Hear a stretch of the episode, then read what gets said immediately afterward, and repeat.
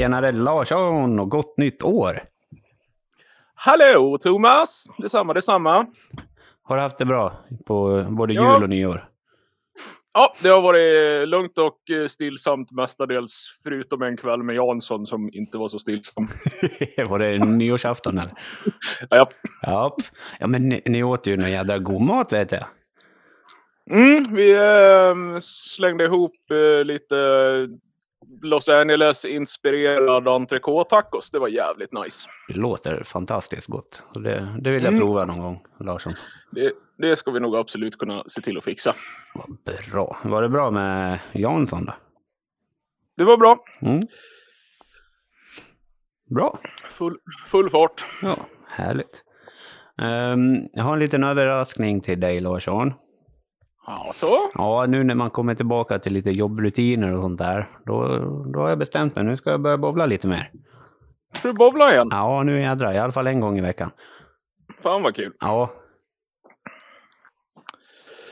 Det låter nice. Kanske jag också faktiskt kan komma igång igen på lite mer seriös nivå. ja men det var lite så jag tänkte. För vi behöver det båda två tror jag.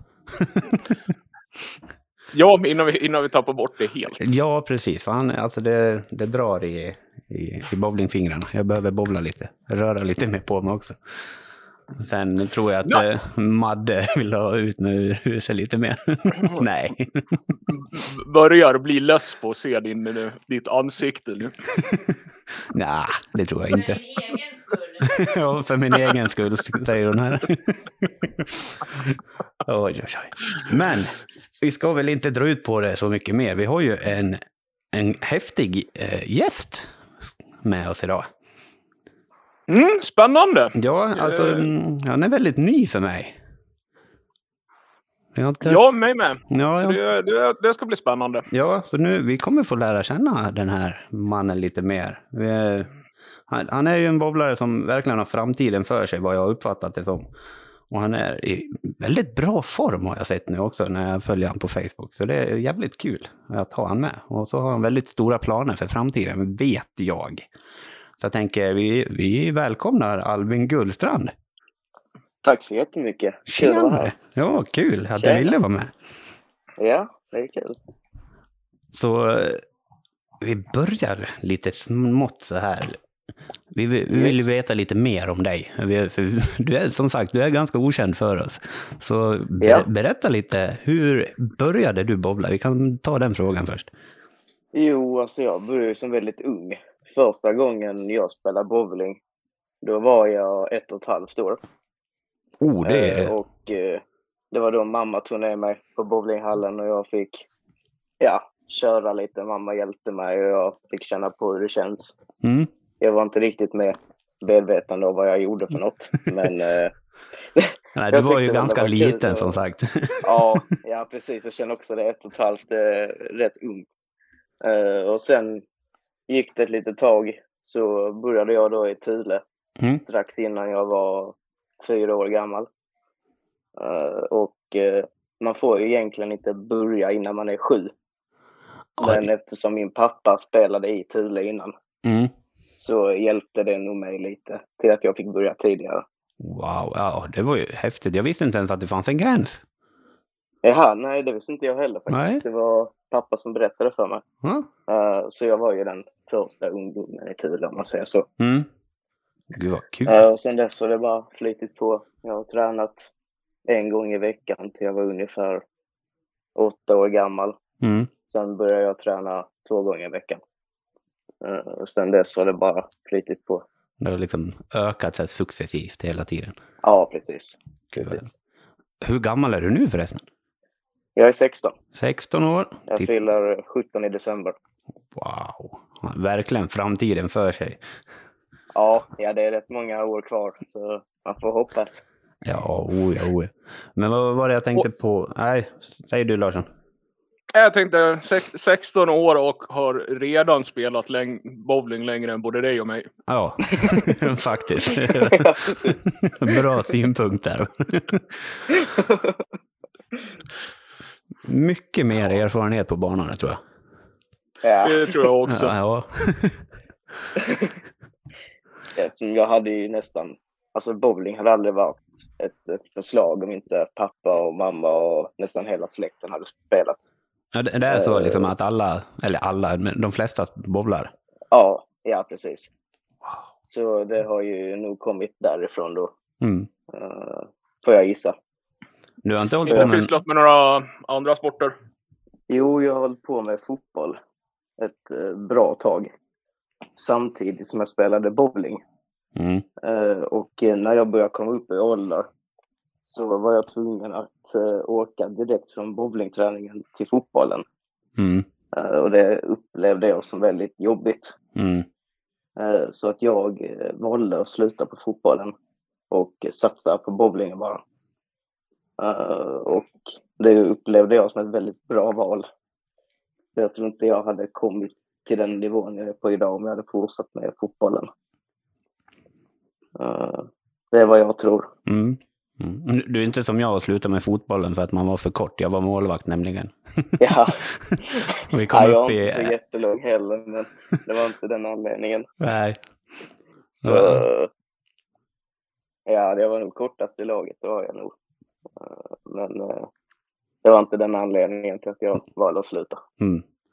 Men, eh, en, en bowlingfråga då. Liksom, när kände du att det var det här du ville göra, liksom satsa på? Ja, så det var nog när jag var runt sju. Eh, när jag spelade min första seriematch. Mm. Eh, då upplevde jag att okej, nu har jag blivit uttagen till matchen. Nu kanske jag kan börja satsa lite. Mm. Eh, det var då jag började ja, spela matcher och sedan ökat successivt träning och börjat spela lite tävlingar och sånt. Jag skulle gissa runt 7-8 års ålder. Det är ganska tidigt att liksom bara komma på det. Sådär. Ja, ja, jag vet. Det var det pappa såg ju en potential i mig väldigt tidigt. Mm. eh, om att jag eh, hade chans att bli duktig. Eh, I tanke på att min pappa har varit rätt duktig Mm. så kände han igen sig själv på något sätt tror jag. Mm. Eh, och det var därifrån han valde att träna mig på det sättet. Eh, för att det var ju hela början kunde jag inte spela bowling nästan. Jag körde ju mest tvåhands bara för att kasta för jag kunde inte bära klotet med en hand. Mm. Eh, och eh, det upplevde väl mina tränare att det var lite farligt för mig. Mm. För då visste de inte så mycket om det. Nej, precis.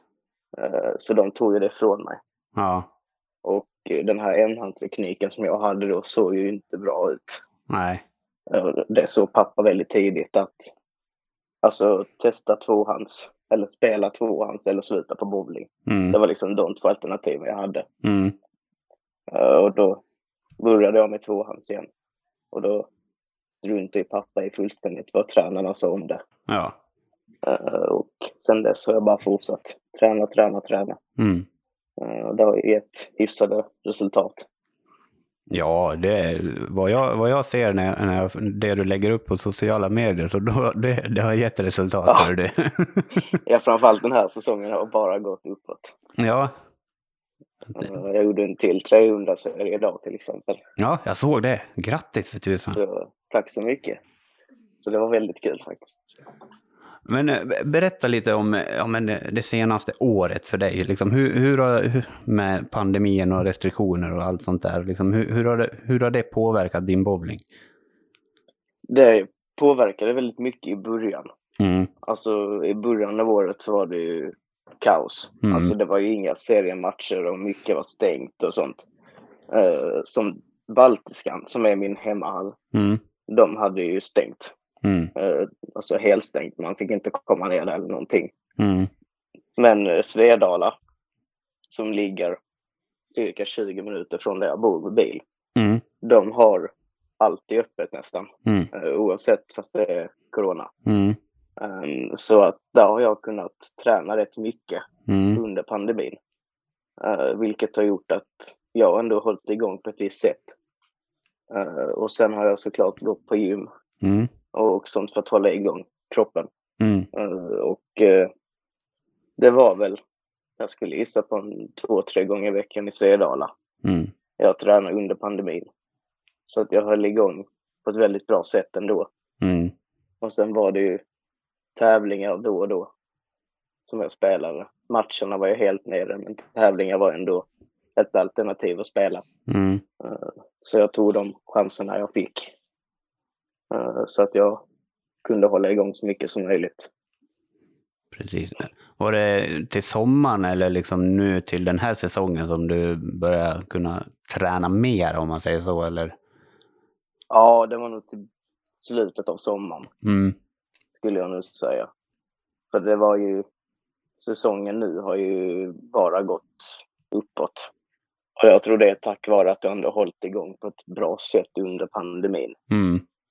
För man märkte på det vissa i min klubb när de började spela igen efter pandemin. Mm. Alltså vissa gjorde ju knappt 200 i snitt som brukar ligga mycket högre. Mm.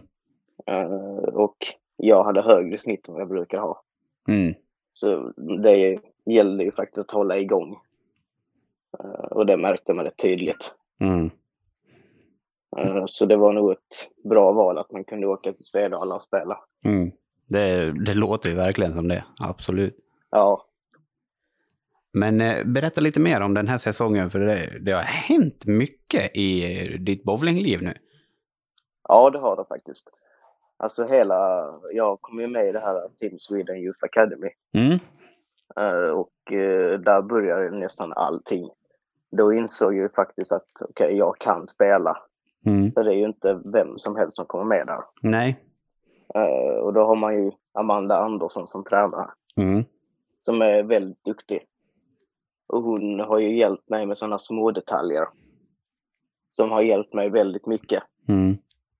Eh, samtidigt har eh, Johan Ekström och Robert Andersson och de hjälpt mig Mm. när jag var på de här landslagslägren. Mm. Och de detaljerna de gör på mig, de hade jag aldrig märkt själv. Nej. Eh, vilket gör att de grejerna som de säger till mig tar jag in. Jag lyssnar, jag gör det de säger och det ger ju resultat. Ja. Oh, ja. Eh, det var ju som innan, till exempel en sån liten grej att jag hade armbågen långt in till kroppen. Så bad de mig ta ut den. Mm. Och det har ju gjort liksom så att jag har lättare att lägga den på samma ställe varje gång. Du blir mer konsekvent i, i slaget. Ja, precis. Mm. Så det är ju liksom de små grejerna som har gjort väldigt mycket. Alltså det är det, Eh, alltså, Så jag, förlåt. jag hade pratat på. Nej, men det är det jag tycker som är så fascinerande med bowling. Att liksom sådana här små detaljer kan bli så avgörande helt plötsligt. Ja, precis. Ja det, är, ja, det är sant. Och det är det jag också har märkt nu under den här tiden. När man kollar liksom första tävlingarna den här, den här säsongen. Mm. Då började jag, så för mig då var ju det bra. Då hade jag ju väl, jag tror jag hade runt 200 snitt då. Mm. Och jag snittade väl 200 då. Och jag kände okej, men det är ändå en bra start på den här säsongen liksom. Mm. Eh, och sen kom jag med i SIA. Så Mm. hjälpte ju Amanda mig med de här små grejerna. Mm. Sen, sen plötsligt gjorde jag liksom 9-19 på fyra. Min första seriematch denna säsongen. och sen dess har det bara gått upp. Wow. Jag har ju liksom haft ett snitt på, vad är det, 2,27 den här säsongen. Det är sjukt. Vilket är helt sinnessjukt. Ja, Det är ju- trodde jag aldrig att jag skulle lyckas med. Wow. Fan vad kul. Ja, det är jag otroligt stolt över faktiskt. Rid på den här Så- vågen nu liksom. Fortsätt med det Ja, här alltså- och bara ha kul liksom och bara mata nu liksom. Ja, precis. Jag är otroligt spänd inför tisdag. Vad händer på Jag får tisdag? jag ju reda på, jag får reda på ifall jag har kommit med i juniorlandslaget. Oh, spännande. Ja, det blir väldigt spännande. Så man får hoppas. Hoppas, hoppas. Ja, det förstår jag ju. Så jag, ja, det har varit jävligt kul att komma med faktiskt. Ja, vi håller tummarna såklart. Ja, tack, tack. Jättekul att höra liksom när det går så bra för människor. Ja, det är bättre än vad jag trodde skulle kunna gå faktiskt. Ja, men, eh, Eh, jag tror det går lite i hand i hand liksom hur du har haft, eh, ja men lagt upp säsongen. Och liksom Ja, hållit precis. i och precis som du sa förut att du har hållit i och du, du har, har du några egna mål med just den här säsongen eller längre fram också? alltså denna säsongen hade jag ett mål att ha 2,20 i snitt. Mm. eh, och göra en 300-serie på tävling.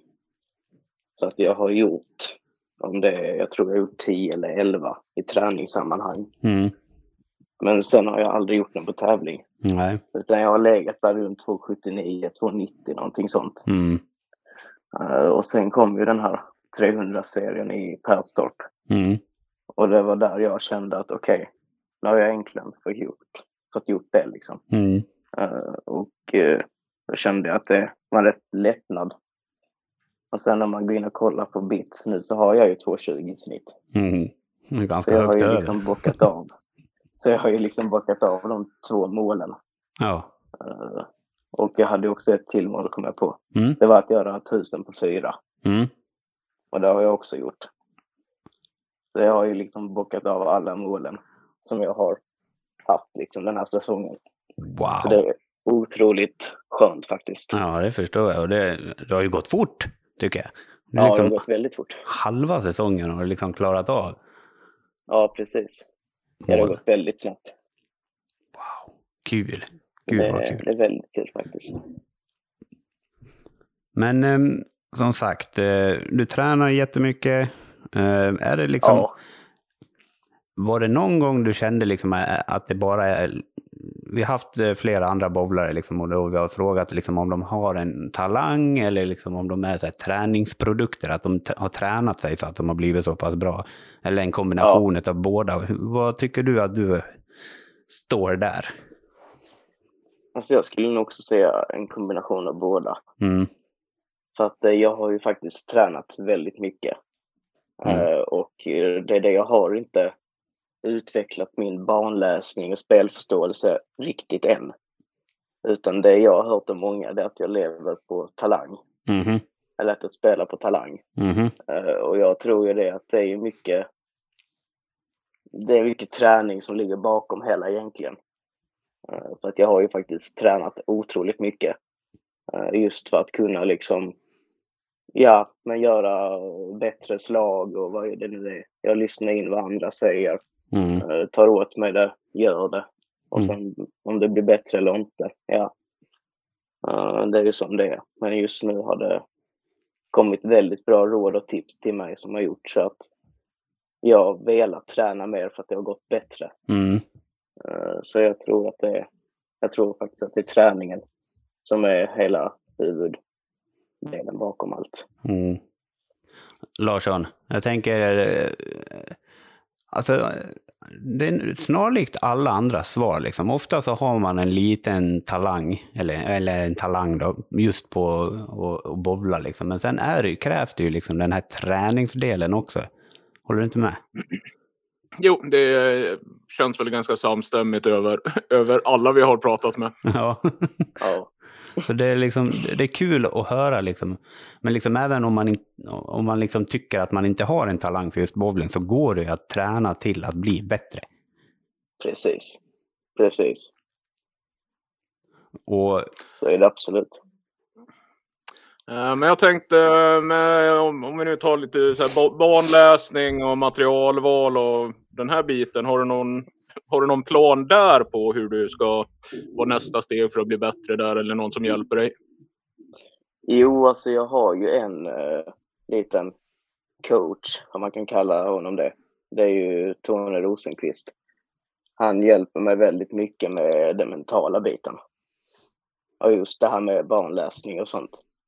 För just, jag kan ju, just nu har jag bara utvecklats.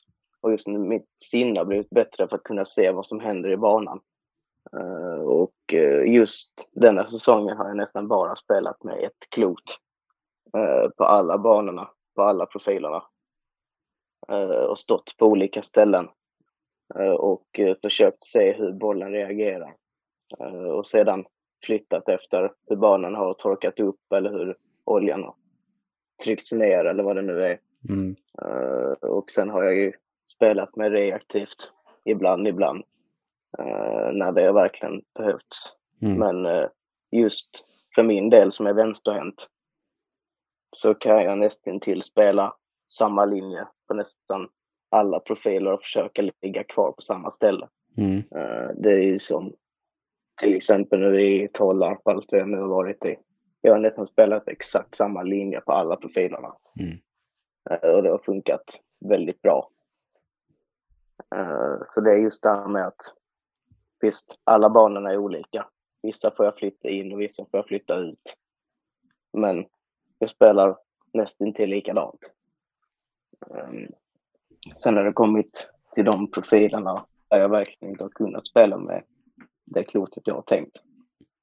Eh, Och då har jag ju bara försökt att lösa det med till exempel en annan boll.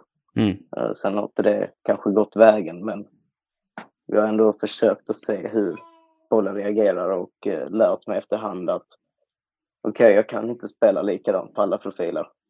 Jag måste flytta. Jag måste göra en förändring Mm. för att det ska funka. Eh, Och det har jag lärt mig under en viss tid. Eh, Och jag upplever själv att jag kanske släpar med alldeles för mycket klot och vad jag egentligen behöver släppa med mig. Jag släpar med mig liksom sex klot till tävlingar och jag har ju egentligen bara tre som jag använder. mm. Eh, Så det är, ja, det är lite så också. Men, ja, Men det är ju det, lite av en materialsport. ja, men det, det, dels är det ju det, men liksom om man vet sitt material så behöver man ju, och liksom vet hur man ska eh, attackera vissa profiler och liksom vet Ja, förflyttningar och sånt där.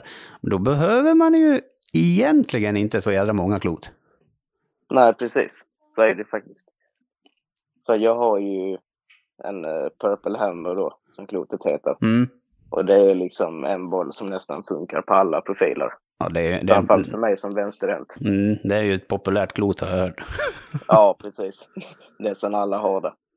Eh, och det är det. Min börjar bli lite sliten. Eh, så jag har ju en till uh, ifall den andra skulle gå sönder. Just för att jag har lättast att kontrollera den bollen, Mm. eh, upplever jag själv. Mm. Och det är den jag gör alla siffrorna med. Mm. Eh, så det känns ju liksom att det är ju ett självklart förstahandsval ifall jag kan använda den eller inte. Mm. Eh, och sen testar jag, testar jag mig fram liksom. Men ofta så blir det ju den bollen som fungerar bäst. Mm. Och det är oftast den som liksom den rullar bäst på nästan alla profiler. Den gör inte stora förändringar. Jag kan missa ut lite och den kommer in. Och jag kan missa in och den bara hänger. Mm. Men till exempel mina reaktiva, det funkar inte med dem. Eh, så det är, jag upplever själv att det är lättast med min Purple Hammer. Mm. Men det är nästan den jag spelar med. Jag spelar nästan aldrig mina reaktiva klot. Nej. Men- Eller väldigt sällan. Det är ju det som är lite, alltså lite grejen med uretan. Liksom. Det är ju många som tycker om just den här tryggheten med hur klotet rör sig i banan. Ja, precis. Det, det har ju liksom förenklat det för många. Så, Ja, så jag, jag förstår vad du menar. Och speciellt med, Ja. med det där populära klotet. Det är många ja som, exakt. många ja. som det är gillar det. väldigt populärt. Det är väldigt många som har det. Det är svårt att få tag i nu kanske, jag har ingen aning. Jag vet Nej, att- så de säger ju, det börjar säljas slut på dem. mm, Eh, Det är vad jag, det är vad jag tror, eller vad jag har hört. Eh, Och det är väldigt många som köper det just nu också.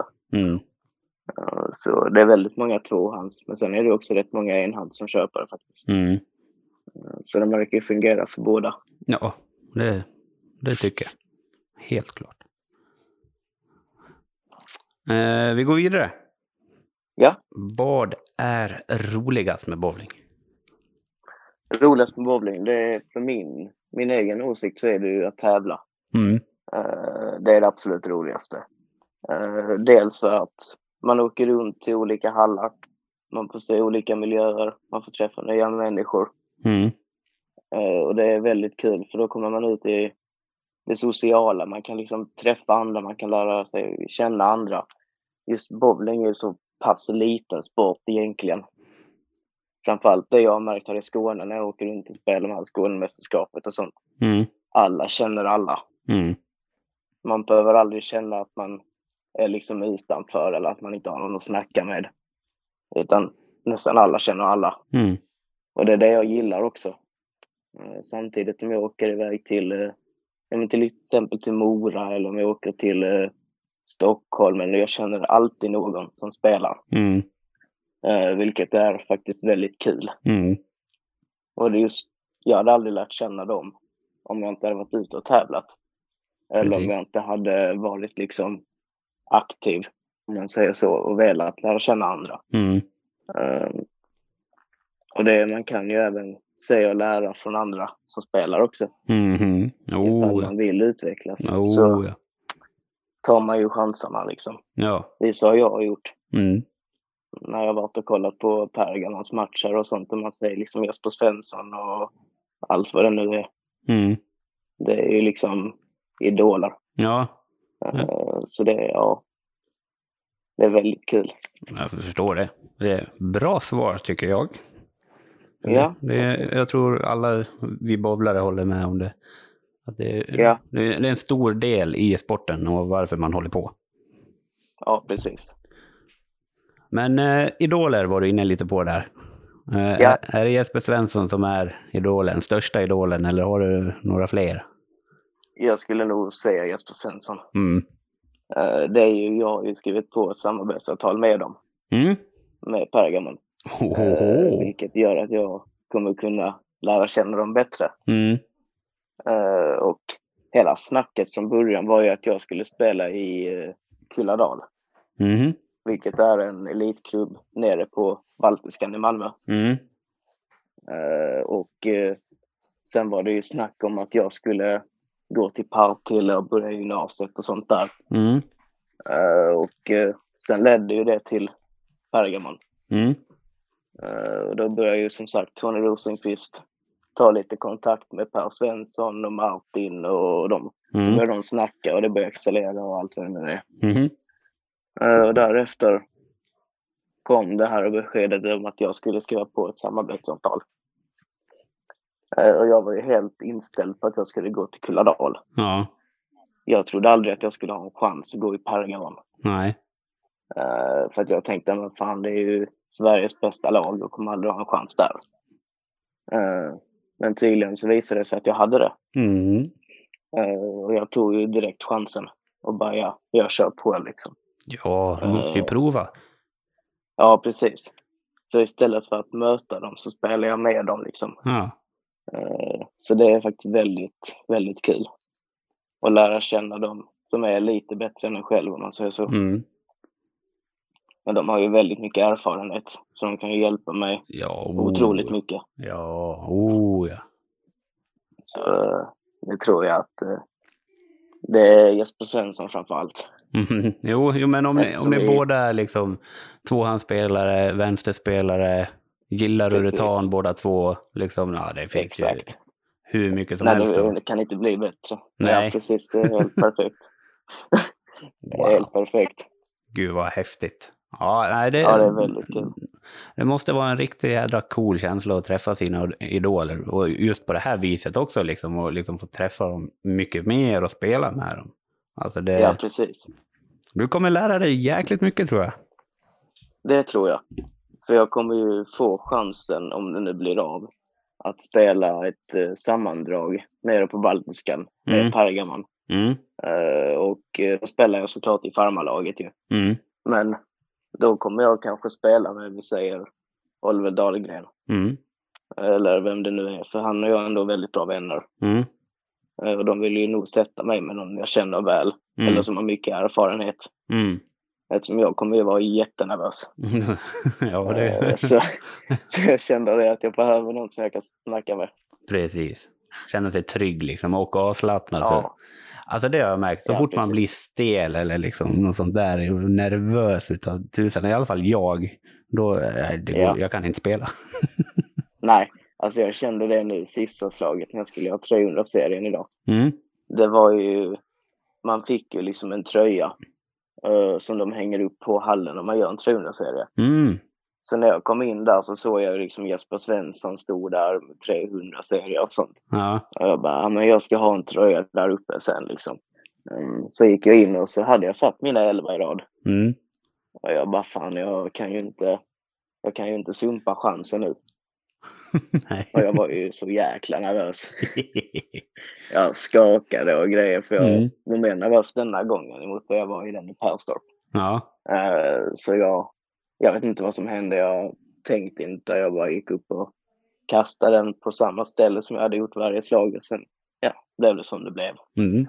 Så det är jag otroligt tacksam över faktiskt. Ja, kul. Så Jättekul. det är, väl, det är väldigt kul. Vad var det jag tänkte på? Jo, men eh, under sådana där situationer.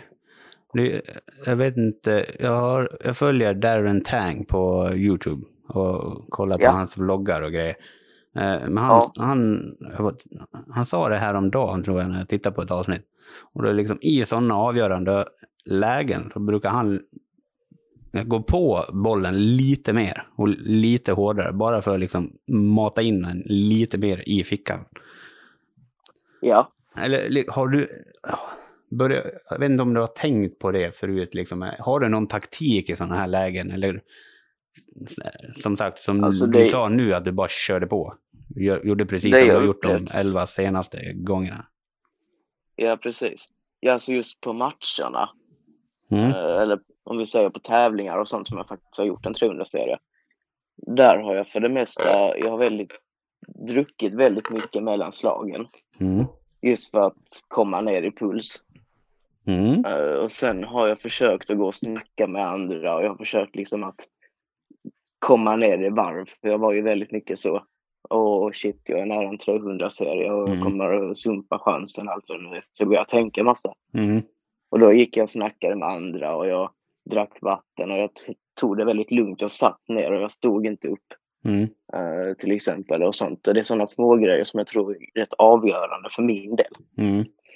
Eh, sen när jag hade satt mina elva då. Alltså jag gick och drack. Eh, jag gick runt och snackade med vissa. Sen tog jag min boll, gick upp och ställde mig där jag skulle. Tog tre djupa andetag. Sen körde jag. Mm.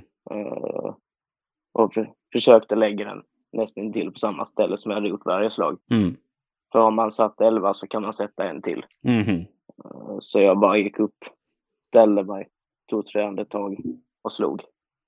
Eh, Och det har jag gjort nästan varje 300-serie jag har gjort. Mm. Eh, Just för att går jag upp och slår direkt så finns inte en chans i världen av att jag sätter en bra strike. Nej, precis. I tanke på att jag är så uppe i varv. Mm. Men men man blir ju det. Ja, precis. Alltså, det man är det känner man ju det här blir. med bara... Ja. Det är som när jag märkte det när jag skulle göra tusen. Mm. Det var ju exakt samma. Ja. Jag var ju tvungen att strejka i ruta 9 för att få 1000. Mm. Och där var jag ju minst lika skakig. Ja. Eh, Så där gjorde jag nästan till likadant. Jag drack, tog andetag och sen gick upp och slog. Eh, Och jag fick ju 1000 den matchen också. Ja. Så det var ju liksom det här. Jag tror att det funkade bra. Mm. För det, jag har ju märkt på vissa, framförallt de som har gjort betydligt fler 300-serier. Mm. De går ju nästan till bara okej, de går upp och sätter den tionde. Mm. Sen går de direkt och slår den elfte och tolfte. Mm. Det hade jag aldrig kunnat. Utan jag måste ta det lugnt emellan. Ja. Eh, Så de är ju mer erfarna av det här med 300-serier och sånt än vad jag är. Eh, Så det är ju också det. Först är ju alltid värst. Mm. Eh, Så är det ju faktiskt. Ja, oh ja, oh ja. Det, jag, jag känner igen det. Men det, Ja, det, det är jäkligt bra, för det är ett bra tips för alla som lyssnar. Om man inte har en, en taktik, om man inte vet hur man fungerar själv i sådana här situationer, så är det ju väldigt bra Ja. att liksom, ta en funderare och verkligen tänka efter. Liksom, hur ska jag göra i sådana här situationer för att det ska bli så bra som möjligt? Vad är det som Precis. händer med mig? Och sådär. precis. Men sen går jag till mig själv och där är jag vet vad jag ska göra men jag skiter i det. Ja. Det brukar aldrig bli bra. Nej, det är framförallt på träning. Eh, när jag typ satt 11 i rad eller vad jag nu har gjort. Mm, Alltså till viss del på träning bryr jag mig inte jättemycket om vad jag gör. Så jag går för det mesta upp det eller bara kastar. mm, och sen hoppas jag på det bästa. mm, Men just på tävling och match så tar jag det väldigt lugnt mm, uh, i mellanslagen. Och jag dricker och jag pratar med andra och jag försöker komma ner i varv så mycket som möjligt innan jag går upp och slår. Mm. Eh, Jag tänker på om man står där uppe och skakar och puls, jättehög puls och man fokuserar inte och sånt, då kommer det inte bli bra. Nej, Ofta, Eh, oftast inte i alla fall. Nej, oftast inte. Man ska bara försöka hålla liksom lugnet nere och försöka utföra det så bra som möjligt. Mm. Ja, det är bra. Är bra, bra samtal tycker jag. Ja, tack. tack. Larsson, hur tänker du? I sådana där lägen. Ja, men i avgörande lägen eller i sådana lägen och liksom i så här pressade situationer om vi säger så. Ja, fast ja, men jag har ju det där. Jag så verkar ju sakna stressgenen. Jag blir ju inte stressad. Nej, jag vet. Det är därför jag ville ta upp det.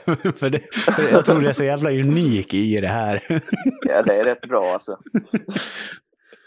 Fast det är, samtidigt så tror jag också det är en liten nackdel med att jag inte jag får liksom inte den här pressen på mig själv heller. Utan det, det, bara, det bara är. Mm.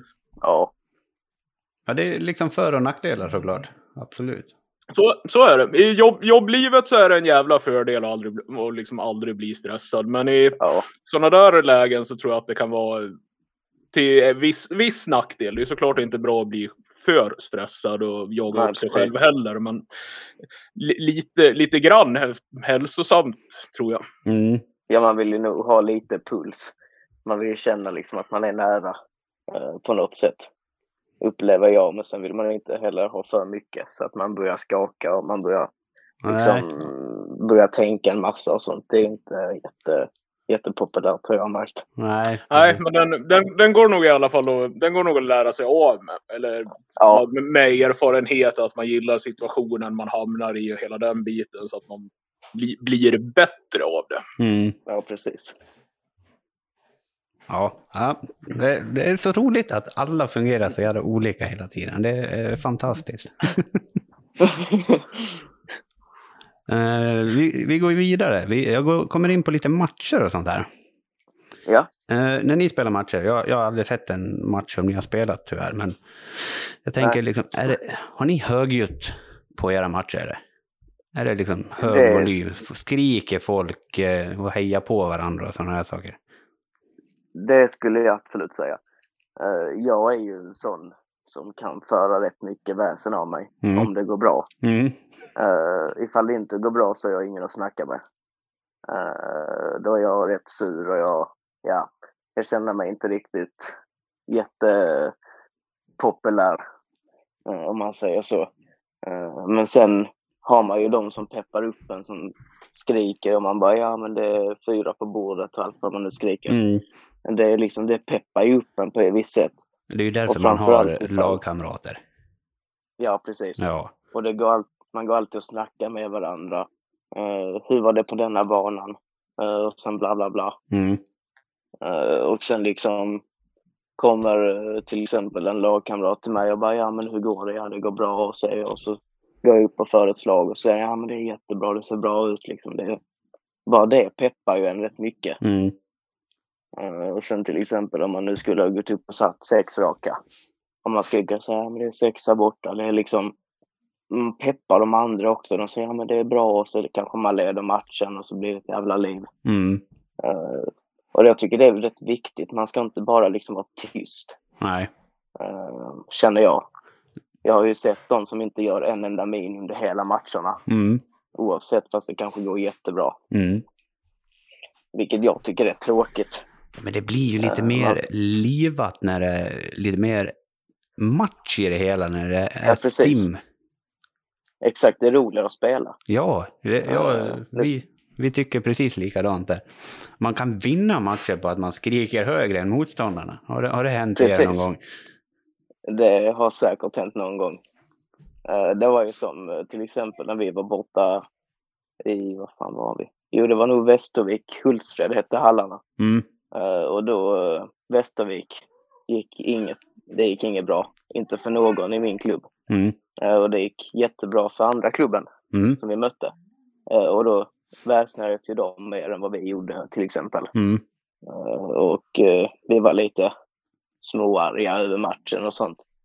Sen när vi kom till andra hallen så glömde vi bort det helt. Och alla började väldigt starkt. Vilket gör att vi alla började skrika, vi började peppa varandra, vi började tro på att vi faktiskt kan vinna matchen. Mm. Eh, och det kickade ju nästan igång allihopa. Mm. Eh, och där gjorde jag väl en 940 på mina fyra. Mm.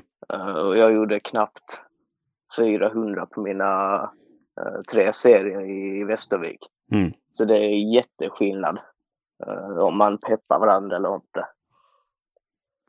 Så just det här peppandet, skrikandet, jag tror det är rätt viktigt. Alltså det gör För att hela laget ska jättemycket. följa med. Ja, alltså det, som du säger, hela laget blir ju påverkat om det är positivt hela tiden. Precis. Alltså det... Även fast man spelar dåligt så är man positiv liksom och liksom man kämpar Precis. på. Det är ju då man får med sig de här extra pinnarna hela tiden som är så viktiga. Ja, exakt. Men till exempel om man nu skulle gått upp och bränt en enkelkegla eller vad det nu är. Man blir ju trött på sig själv, Mhm. men man behöver inte visa det utåt. Nej, precis. Det har jag ju sett väldigt många som slår i bänken och de blir skitsura och skriker och allt vad det nu är på Mm. ett negativt sätt. Mm. Eh, Men för det mesta missar jag en enkelkegla. Ja, det är sånt som händer. Man Ja. behöver inte visa det utåt. Nej. Även fast man kanske är förbannad på sig själv. Ja, Kokar på insidan liksom. Ja, det har hänt ett antal gånger. Så. Jajamän. Men jag har inte visat det ut. För bra. då sänder man ju dåliga vibbar till alla i laget. Mm. Uh, framförallt, eh, jag är ju den i Thule som brukar hålla uh, högst stämning och jag brukar vara den som oftast har högst resultat. Mm. Vilket gör att det går dåligt för mig. Ja, då tycker inte de andra att det är lika kul att spela. Nej, precis. Så jag tycker det är nog rätt viktigt för mig att hålla uppe humöret hela tiden oavsett fast det kanske inte går så bra. Mm. Eh, För bara det kommer nog hjälpa Thule då rätt bra framåt ändå. Det tror jag också. Eh, Så det har jag försökt att lära mig nu. Att inte bryta ihop. Utan att eh, vara positiv, ta ruta för ruta. Mm. Och en enkel miss sker. Det kommer hända alla. Och så är det bara att jag tar nästa ruta och köra på igen. Mm. Det är lustigt Så det där. det, Att det, i varje lag så är det alltid någon som har det här, som drar i det här snöret, det här liksom skojande och skrikandet och positiviteten Ja, hela precis. tiden. Det är alltid någon i varje lag som alltså, får den rollen. ja, exakt. Ja, så är det faktiskt. Eh, och det har jag ju märkt i de andra klubbarna som finns nere på hallen då. Det är oftast en som tar liksom stämningen. Mm. Eh, och eh, sen var det flyter på för alla andra också. Mm. Eh, och framför allt, vi har ju fått en ny, eller en ny ungdom. Han är lika gammal som mig. Mm. Han har ju också spelat i farmarlaget rätt länge. Mm. Men nu har han fått chansen i A-laget. Mm. Och spelar han bra så får ju vi andra upp humöret och bara, men fan det går bra för honom, det kör vi liksom. Mm. Precis. Eh, och det har faktiskt hänt ett antal matcher nu att han har spelat rätt bra. Ja, Vilket är skitkul, för då hänger vi andra på. det är bra. Eh, så det är, det är rätt viktigt också att få upp de nya eh, till att känna sig trygga. Mm. Ja, Och oh ja. ge dem en, och ge dem en andra chans framför allt. Mm. Oh, ja. ja, men liksom bara för man inte spelar bra för sin första premiärmatch liksom. Det är ju mycket nerver där. Ja, Bara där liksom. Och sen blir man petad bara för att man inte presterar liksom. Alltså det, det tar tid att lära Ja, sig och liksom. Man måste ha tålamod i bowling, så enkelt är det. Ja, precis. Så är det. Och det gäller jag har ju en polare i Skåne. Mm. Han eh, gjorde ju 1600 rent på sina sex serier idag. Eh, vilket är helt sinnessjukt. Ja. Och han är ju lika gammal som mig. Mm. Eh, och det är skitkul. Ja, För jag är jäklar. jätteglad för hans skull eftersom han faktiskt han har hållit en rätt stabil nivå. Ja. Man har oftast trott att han inte är så bra. Ja. Men nu har han ju faktiskt fått bevis på att han är bra. Ja. Alltså, Eh, alltså det är och för det är sjukt inte vem högt. som helst som gör så mycket. Det är sjukt högt. Ja, det är jävligt högt. Wow. Men sen kan man ju liksom se på det här, vad hette den tävlingen? Landerson Christmas Tournament. Mm. Det var ju en start där när VM-proffset gör liksom 600 rent på fyra. Mm. det är ju liksom, sånt kan ju också hända. Ja, oh ja. Eh, så ja, allt kan hända. Det är det som är så fascinerande. Ja. Ja, men jag såg eh, tidigare idag på Facebook, det var en polare som la upp. han hade jag vet, en jätte, jättedålig serie. Alltså det, han kom precis över hundra. och han är, och han ja, är en precis. duktig bowlare liksom. Men det är typiskt bowling. Det, går, det, det kan gå verkligen upp och ner som en vä- värsta berg och exakt. dalbanan. Precis. Ja, det är det som är så fascinerande också. Men det är ju också... Vissa kan spela jättebra och hålla en stabil nivå. Mm. Och vissa går liksom upp och ner, upp och ner, upp och ner. Ja. Eh, Och det är också annorlunda från person till person. Mm.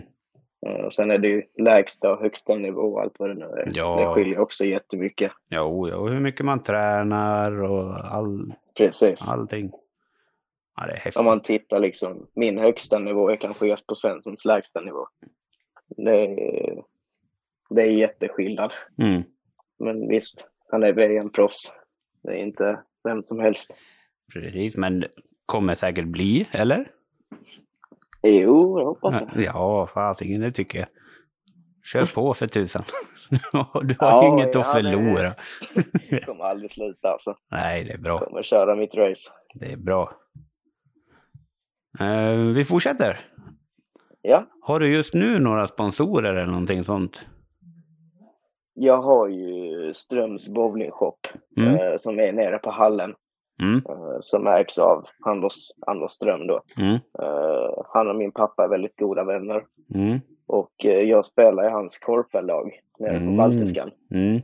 Eh, och eh, jag får ju rätt bra med rabatt på väldigt mycket. Som jag fick till exempel på nya skor och jag får väldigt billiga klot och sånt. Liksom det, det underlättar mig väldigt mycket. Såklart. Eh, vil- vilket är rätt skönt. Mm. Eh, och sen kan jag till exempel gå in och ta hur mycket eh, spray och handdukar och sånt jag vill som jag behöver. Liksom. Vilket är också rätt bra. Mm. Och det är just för att jag är på den nivån jag är på nu och han tycker det är jättekul. Såklart. Så han vill ju bara fortsätta sponsra mig. Mm. Vilket, är, vilket jag underlättar och tackar för väldigt mycket. Mm. Det är bra. Det är därför jag har just den här frågan. Liksom. För vi måste uppskatta sponsorerna som hjälper våra spelare. Så jag vill ta upp det här Ja, så att fler hör om dem. Det Ja, precis. är jättekul. Eh, och att han Ja, det ser det. talanger och vill hjälpa. Liksom. Det, det är sådana Ja, människor som, är, som behövs för att det ska gå bra för vissa Oh, ja. också. Såklart.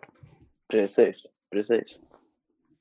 För de som kanske inte har någon precis eh, erfarenhet av bowling och som kanske inte har så koll på vilka klot man ska ha och sånt. Då kan man gå in och snacka med han som har bowlingshoppen. Mm. Ja, men jag är nybörjare. Vilket klot kan passa mig? Och nu har jag spelat så här länge. Jag spelar på det sättet, det sättet. Vilken boll passar mig bäst? Mm.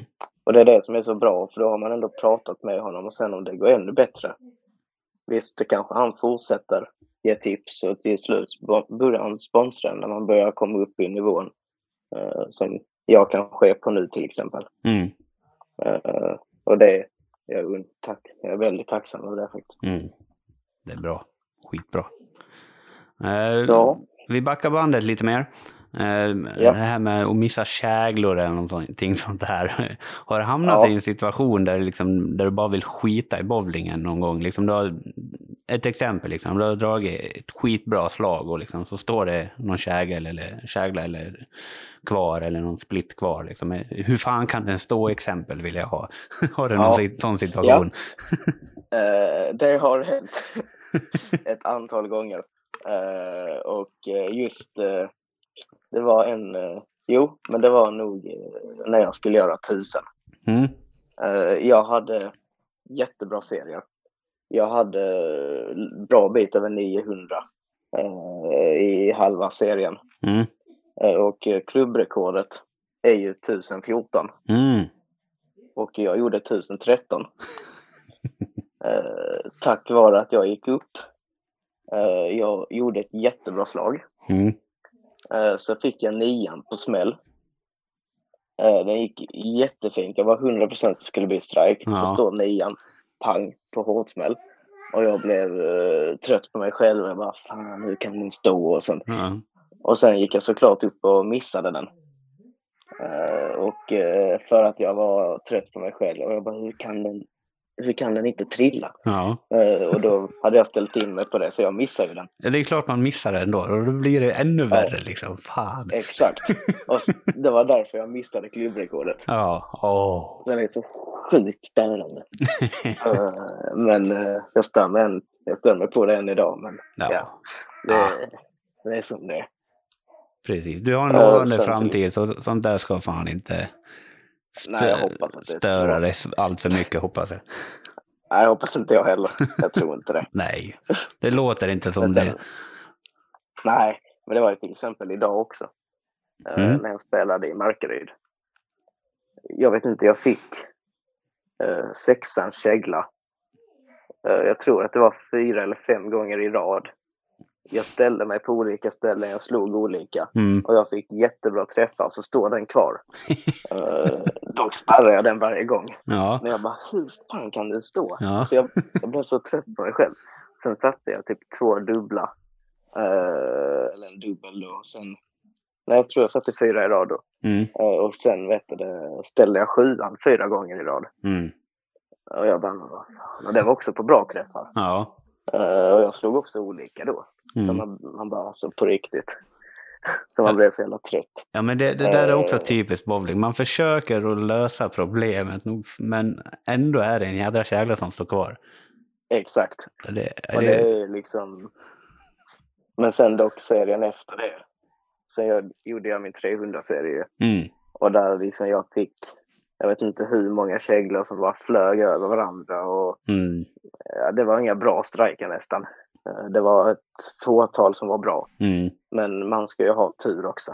Ja, men det, det- och så hamnar du säkert på ett bättre barnpar. Som, Ja, exakt. Liksom, Det till också. exempel. Och det, ja, som sagt, jag hade världens carry. Ja, exakt.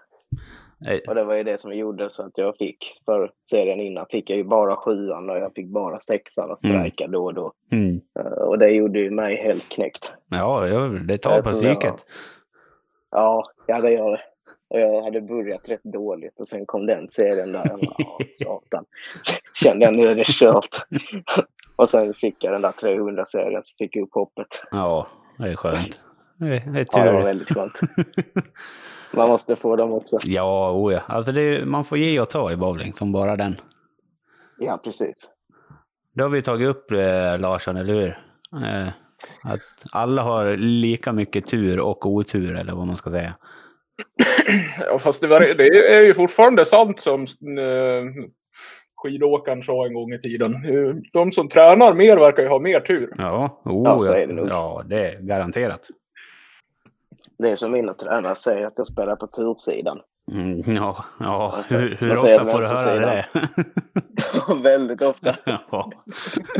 väldigt ofta. Ja. Och sen att jag spelar med turklotet och allt vad det nu är. Jag vet inte. ja, men de har väl ett val att börja spela med vänstern då? Ja, exakt. Ja. Jag säger det till dem. Jag bara, men börja med vänster och tvåhands. Och köp den här Purple Hammer så blir allting jättebra. Ja, precis. Så Varsågod. Nu, du ska kasta iväg, varsågod. leverera klotet då.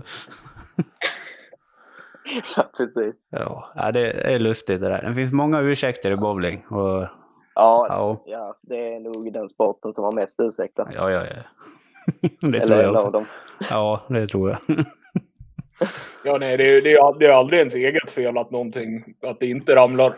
Nej, nej, det är aldrig nej, fel. nej. Utan det är, det är att man glider på ansatsen och det är tvärstopp och man släpper fel och man eh, tappar klotet. Allt det är det. Ja, solen Ja, lyser det- ute också. Ja, förmodligen det. Ja, säkert. Det var någon som lät bakifrån så störde på sådana här, Ja. ja. allt möjligt. Ja, det finns hur mycket som helst. Ja, faktiskt. Larsson, har vi inte vi ett sånt avsnitt? Ursäkter i bowling tror jag. Jo, det har vi väl dragit igenom någon gång. Ja, eh, jag tror vi gjorde det första säs- säsongen. Det, ja, då tog vi bara upp ett fåtal tror jag. Det finns väl hur många som helst.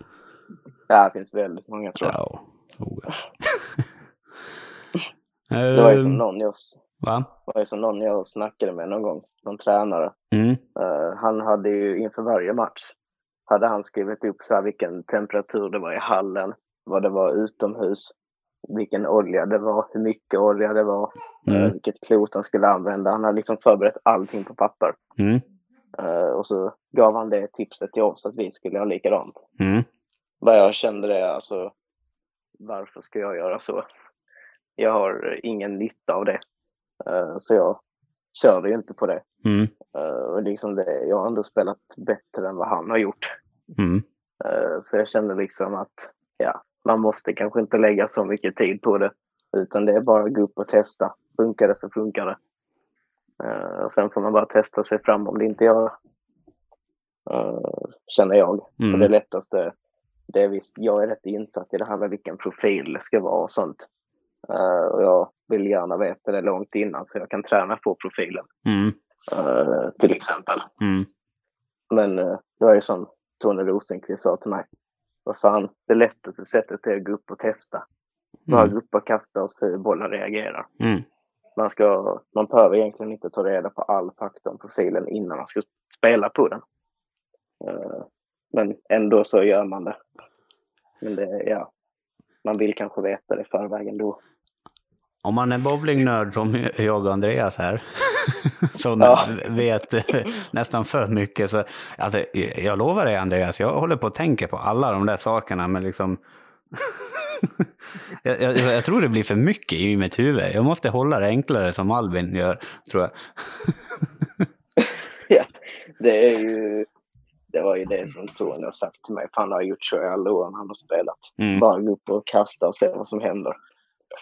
Det är det. man, är- för, min, för min del på den nivån jag är så kan man ju hålla lite koll på de så här basic-grejerna. Vet, vet man att det är svinkallt ute så kommer det förmodligen svänga mycket mer. Mm. Ja, precis.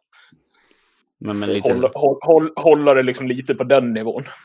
Ja. Du ska inte ner och eh, slicka på ansatsen först och liksom hålla på och gå verkligen i djupet för att, ja men just det, då ska jag göra så här. ja, precis. Ja, det, det går att göra det hur svårt för sig som helst eller invecklat och det kan fungera eller så håller man det enkelt och det bara pangar på. Ja, precis. Så det, ja, det, folk är olika och vi tar till oss olika saker men liksom, ja, jag, må, jag känner att jag måste hålla mitt bowlingspel lite enklare. Jag tror jag, Jag Jo, men ibland.